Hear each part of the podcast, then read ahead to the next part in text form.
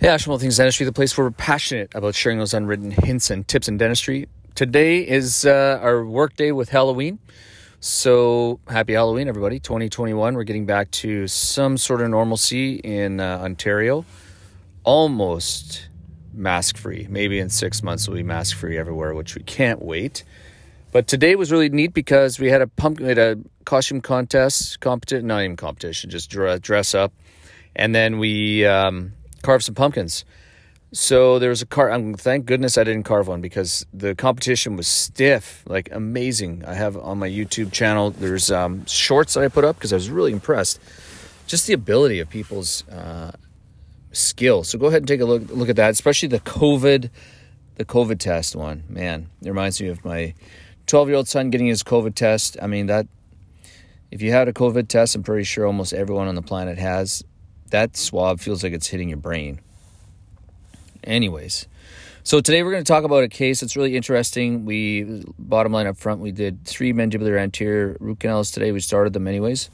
Um, but why did he get to this spot? Well, turns out this patient was ATVing overseas and broke his mandible. And it was a classic condylar fracture and mandibular. So, right condylar fracture and then a mandibular, left mandibular premolar area where it fractured, and the fracture line went straight up between his mandibular involved like 3 2, 3 1, 4 1. So it's no doubt that they're going to be asymptomatic years down the road. So this was happening, not years, but uh, in the future. So this happened about a year ago, and what happened was he, this member or his patient was uh, wire, uh, he was plated. His mandible was plated um, a year ago. He had a few teeth that were avulsed on his mandible. No, no maxillary teeth were touched. And then the surgeon, I guess, took off the splint. I don't know. He was just telling me. He Took off the splint off his teeth a few days after it was put on and then plated the mandible. And then home he came. And he, his occlusion has been fine. Everything is fine, actually. He has very no pain other than his mandibular anterior teeth, which is he until yesterday thought it was because they were fairly rotated. But actually, if you look at the pan, the rotations had not changed. So we're kind of like, okay, we're just going to listen to the story. And uh, he does have numbness. Now, this is new to me because um, I'm sure it's normal, but it's just new to me. But uh, he has mental, so his chin is numb. All the extraoral tissue is soft tissue is numb over his chin, but he has full sensation of his lips, full sensation of his vestibule, his buccal buccal mucosa, gingiva, everything, teeth included. Uh, just the skin overlying his chin is is numb, and I think he's come to grips with that. But I, I think I mean I'm, he's fortunate that he doesn't have lip numbness as well. Regardless, he presented yesterday with pain. He really was. It was when his teeth tap; they're painful. I'm like, okay, well, you know, the question I'm asking myself is: Is it because of the fracture? Is it because of the incident, or is it just because simply the tooth had become necrotic? Uh, but before we dove into just like literally open, let's do a clinical test, kind of sat and listened uh, for a bit. And because one of the concerns was really the ortho situation where, um, I mean, we all do this. You stare at something, you know, say for example, you stare at a pimple on your face and it's like, man, that thing's, it might actually be getting bigger, but usually it's not it's like, man, it's getting bigger, but it's usually just static. And just because you're staring at it, it gets bigger. And we'll see that with patients with, you know, patients with ortho, like that tooth is moving. Like, well, probably hasn't, but you've just been staring at it. Maybe over 10 years it has, but not in the last six months. So that's where we kind of started was um, just the uh, chief complaint of my teeth are move, my teeth have shifted. So, you know, he asked, is your bite normal? He's like, yeah, my bite's solid. I'm like, okay, well, that doesn't, and everything is when you when you look at his occlusion, it's like stable. There's no like teetering on one cusp or whatnot. It's solid in both in all um, bilaterally. It's amazing, actually quite impressive. So that was not an issue in terms of mandibular um, his anterior teeth. And the reason why I get to this is because you could easily throw the patient into ortho and make the problem worse because he still has apical periodontitis, or so I believe he has apical periodontitis. I haven't tested yet, uh, but just by his uh, his discussion. So we talked about ortho, looked at his pan from before the fracture. Fortunately, we have a pan before and we have a pan after and we have a pan recently, and there's been very little to no change in the rotation of his teeth. So that kind of, I think that kind of quelled kind of the discussion in his mind, like, oh, maybe it's not because of the the the way my teeth are positioned. Um, but then what we did was did our basic standard endodontic clinical exam. We palpated, extraorally palpated, intraorally palpated the ridge, the apices around those teeth. We had nothing. Then we did some probing depths. Um, there was nothing, no cracks, no or no single probing depths, nothing. The radiograph, and actually I forgot to mention the radiograph, the periapical radiograph looks totally fine. There's no widening of the PDL space, nothing. Just regular, run of the mill mandibular anterior teeth. Uh, but of course, when you crack out the cold, that is where the magic happens. It always blows my mind. And I wish I'd known that much earlier than going to my residency about cold tests. I mean, I have cold out for everything. You know, there's a nail that I'm hammering a nail at home. Just use a cold test, it goes down. I'm, well, I'm just kidding, being facetious. But so we crack out, you know, actually, we did percussion before, and, you know, all we I percuss all of his mandibular teeth. And essentially, from quadrant you know, from his mandibular anterior segment all the way to the posterior right, all those teeth are positive to sensitive to percussion. His, you know, from his mandibular left teeth are totally normal. There's no percussion sensitivity. So that is kind of like, okay, well, it gives you like, hmm, think about that. They're all, and then when you vita, when you do sensibility testing or thermal testing, um, it really came to be the teeth that were involved in the fracture line that became necrotic, and also the teeth that were avulsed. So that's his mandibular uh, left lateral incisor, mandibular central incisor, and both both mandibular central incisors. So three teeth, and the other lateral incisor on his right side was still normal, um, percussion sensitive, but everything is percussion sensitive. So we did cold tests on that, and then we ran the EPT just to make sure, and both actually confirmed each other, one another. And one of the things that I have learned is using EPT, I try to make sure everything is super dry or dry as possible to prevent any type of conduction to the gingiva or adjacent teeth. There are no restorations, so or well, metal ones, anyways. There are actually no restorations either, but metal's worse, it seems. Makes sense. The uh, conduct elect- metal conducts electricity better than plastic. So the EPT matches up with the cold test, and then that was yesterday. So that pretty much solved the immediate problem of kind of what is the issue and why. Because he was kind of like, can we shave your teeth? Can we shave my teeth down so they don't tap when I'm walking or I bump my teeth or something like that? And I'm like, well, I mean, we can keep shaving it down to the root, but I mean, it's the problem's still going to be there. Essentially. So we uh, this morning we started the uh, three pulpectomies. I was kind of humming and hawing, like, well, do I just do one or do we all do three? So we started with all three in his jaw. Uh, he's not used to keeping his mandible open for uh, more than like 15 minutes. Actually, to be honest, no one is. Think about it. Um, so we limited it to an hour. So we got three pulpectomies done and uh, in about 40 minutes, and well, plus anesthetic, and um, made sure that he was fully numb. So we cracked out the Ligmaject just to make sure. So we did actually in this case, I did mental block and then some infiltrations and then uh, buccal infiltrations for those teeth. And then I actually did lingual infiltrations because there's a great article I read that was game changer. I should really do an art- a video about that. I've been trying to find that article about lingual anesthesia. If, if you're going to do mandibular anterior teeth, throw a lingual um, anesthesia in there and you're set for at least a little bit of period of time. But just to make sure, I throw the Ligmaject in there and get some PDL. And then just boom, boom, boom. Um, started the pulpectomies, and the most difficult one actually was the 4 1. So that's the central incisor because uh, it's rotated pretty well, probably almost like 60 degrees rotated. So I kind of looked at it first. I'm like, hmm, how do I access this? Should I go through the buccal? Um, but I was able to sneak in. So I was able to sneak in with a number two round, but then I through the enamel. And then once I was through the enamel, I was like, eh, this is getting pretty dicey. So I switched to actually a small, a number one Munce bur, and I was able to kind of whittle my way down into the pulp chamber. So it worked out well because, and the reason why it worked is because the number two round has a larger shank diameter uh, versus the Munce bur, which has a really narrow shank diameter. So I was able to sneak in there.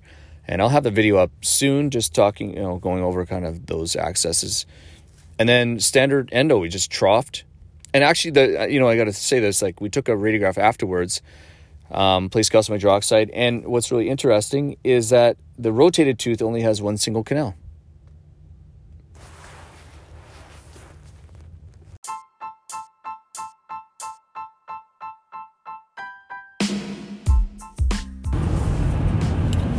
Hey, Asher from the Dentistry, the place where we're passionate about sharing those unwritten hints and tips in dentistry.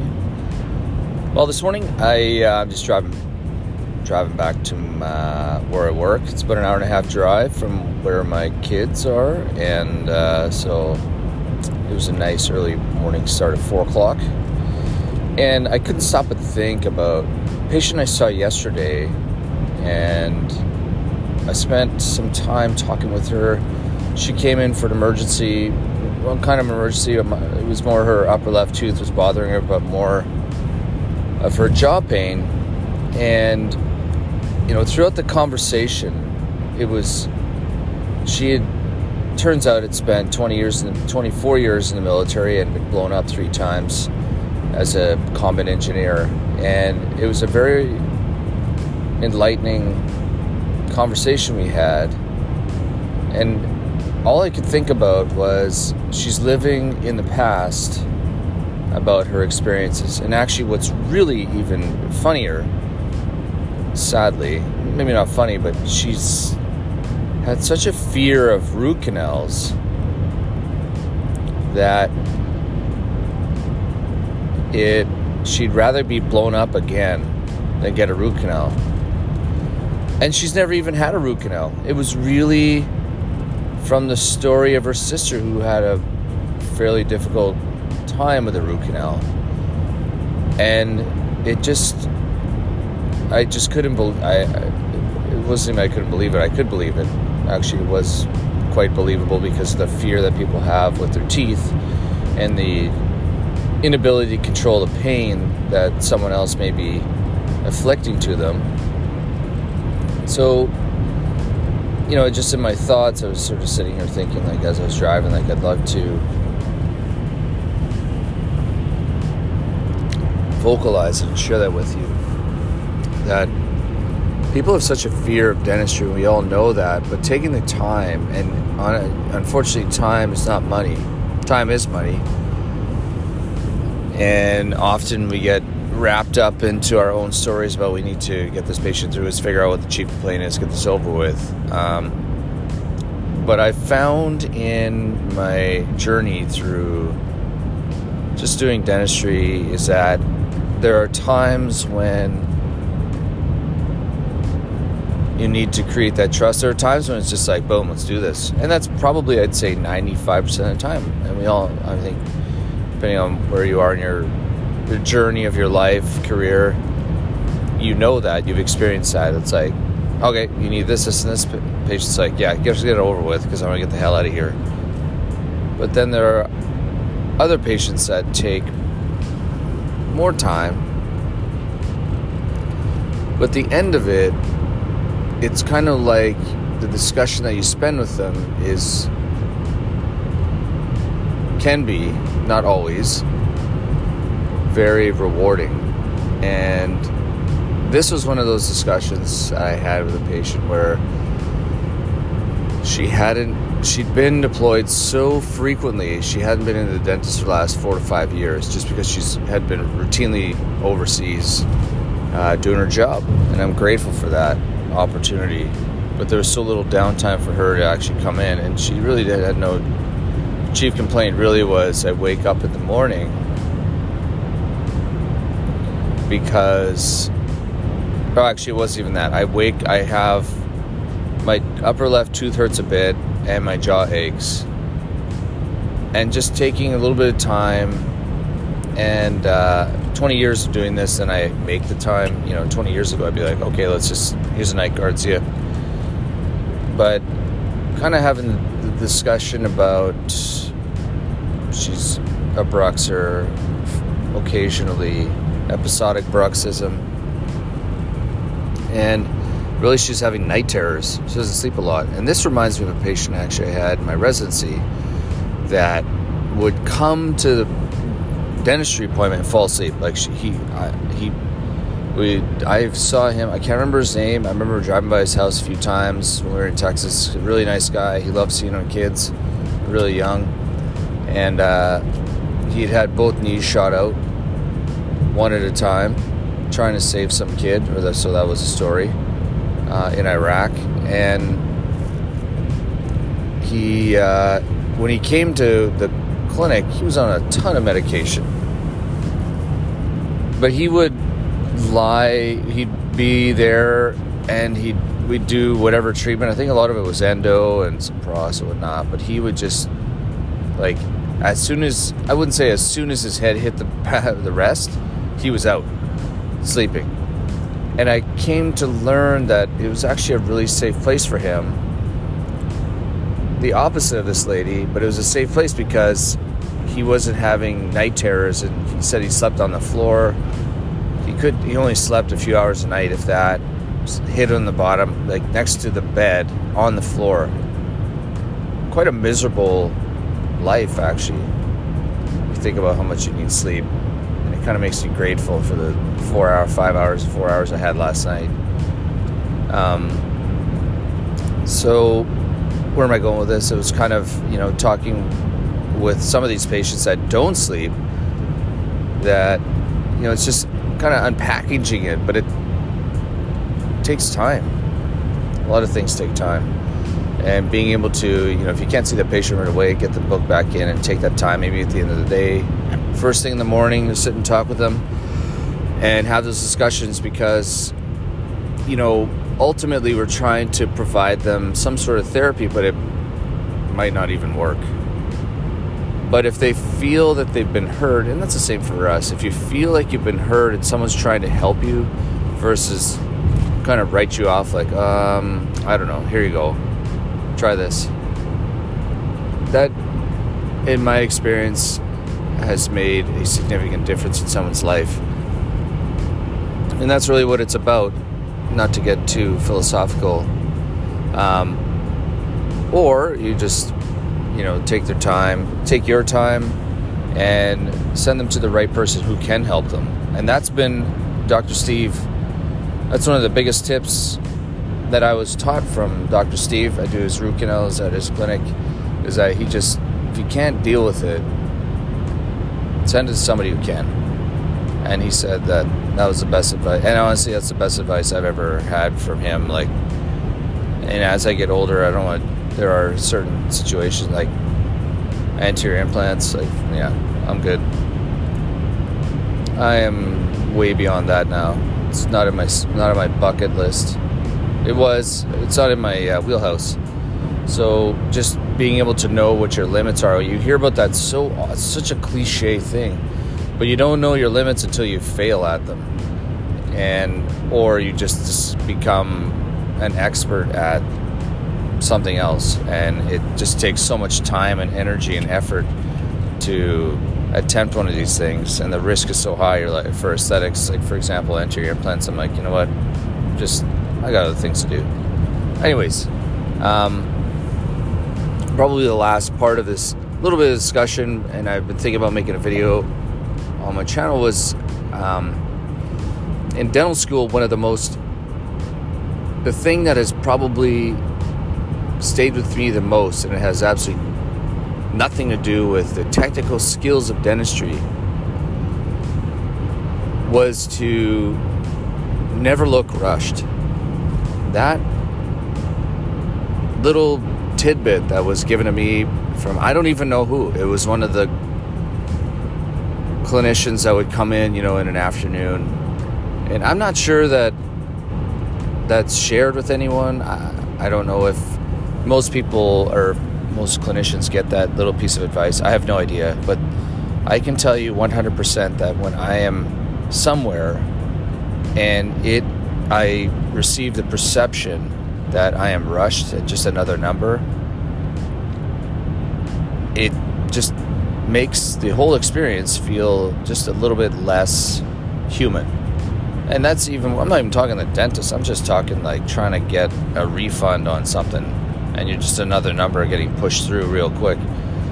But when somebody takes the time, especially when it has to do with your teeth, of all things, that taking a deep breath before you walk into that operatory, not looking rushed, and giving your fullest attention as much as possible to that patient, whether it be for the only the minute you're with them or even the 30 seconds, that you look them in the eye and you give them that opportunity to express what their issues are.